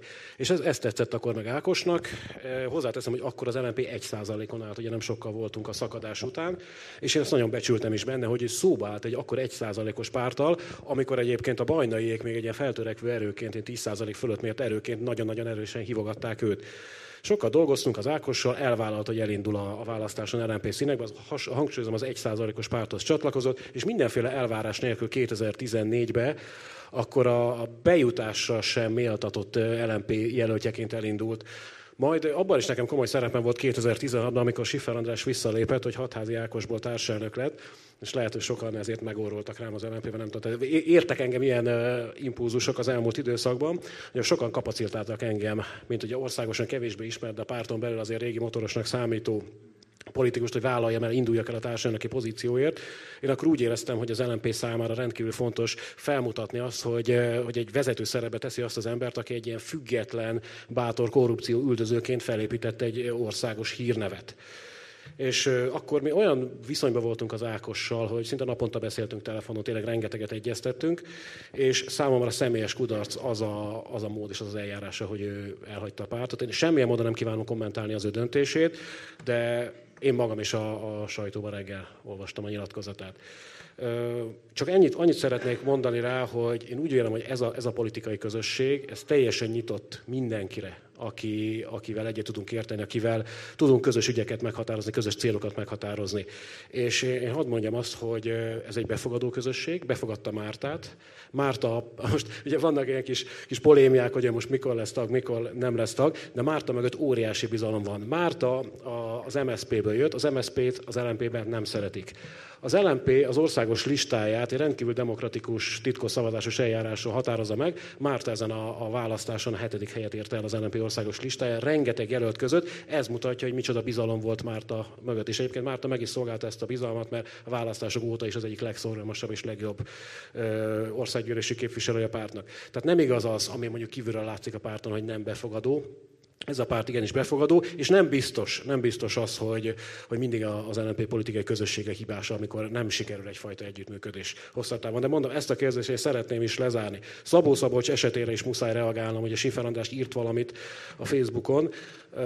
Szabó Szabolcsnak a frakcióba való lépése kapcsán nekem rendkívül fontos volt az, hogy elbeszélgessünk ezekről a kérdésekről, hiszen az együtt és az LNP között azért nagyon komoly ideológiai szakadék van. Vannak rendkívül fontos politikai kérdések, amiben az együtt talán a legtávolabb volt az LNP-től a, a politikai pártok között, és rám Szabolcs nagyon jó benyomást tett, és ő azt is bizonyította már a megismerkedésünk elején, hogy ő egy nagyon jó csapatjátékos, és ő tudja, tudja is, hogy mit jelent a csapatjáték.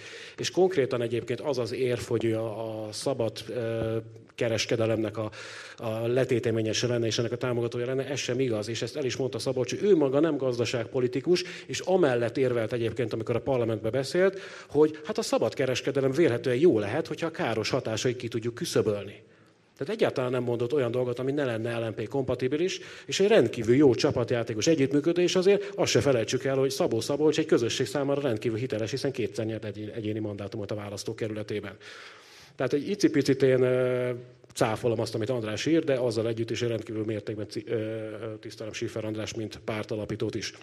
Viszont visszatérve az eredeti kérdésre, hogy az LNP-nek mit és hogyan kéne ebben a küzdelemben másként csinálni. Egy nagyon érdekes beszélgetést folytattam reggel egy olyan sráccal, akit nagyon-nagyon régóta ismerek, és mondhatni, hogy haveromnak, barátomnak is tekintek, hogy talán kicsit megütközést fog kelteni, ez, a, ez az úr, ez a pesti srácoknak az egyik újságírója, és nagyon gyakran publikál egyéb kemény kormánypárti médiumokban is, és mégis egy nagyon jó vitát tudtunk folytatni ma reggel, elég hosszan, és én pont arról, az, arról kérdeztem őt, nagyon jól ismerve Fidesznek a belső köreit, berkeit, hogy a Fidesz egyáltalán tekinthető-e még pártnak. És ebben egyetértettünk, a Fidesz az már nem párt. Tehát létezik maga a Fidesz, mint politikai párt, egy virtuális entitásként, vannak tagjai is, de a Fideszben történő pártszerű mozgásoknak, a tagok véleményének, szavazásának, véleménynyilvánításainak már semmi köze Magyarország irányításához és a hatalom gyakorláshoz.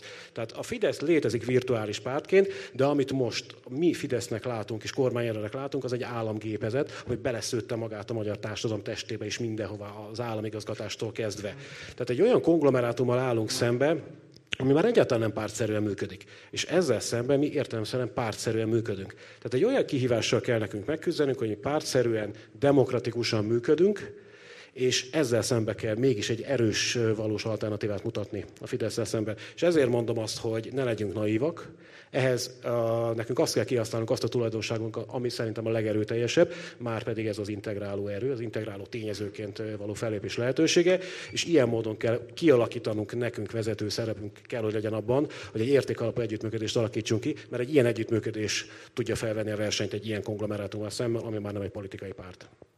Nagyon szépen köszönjük Keresztes Lóránnak, Pápai Györgynek és Gulyás Mártonnak a részvételt és a vitát. Én remélem, hogy kezdésnek Aha. Remélem, hogy kezdésnek nagyon jó vitát hallottatok. A kérdéseket majd írjátok össze, létszes levélben küldjétek el. Úgyhogy ma ennyi fért bele, egy kicsit később tudtuk elkezdeni, úgyhogy nagyon szépen köszönjük a részvételt, és azt gondolom, hogy a srácok nyitottak a, a párbeszédre este és sör mellett a vacsoránál, lehet őket fogadni, lehet beszélgetni velük, és akkor Szilvinek átadnám a mikrofon. Még egyszer nagyon szépen köszönjük. Köszönjük szépen, hogy részt vettetek.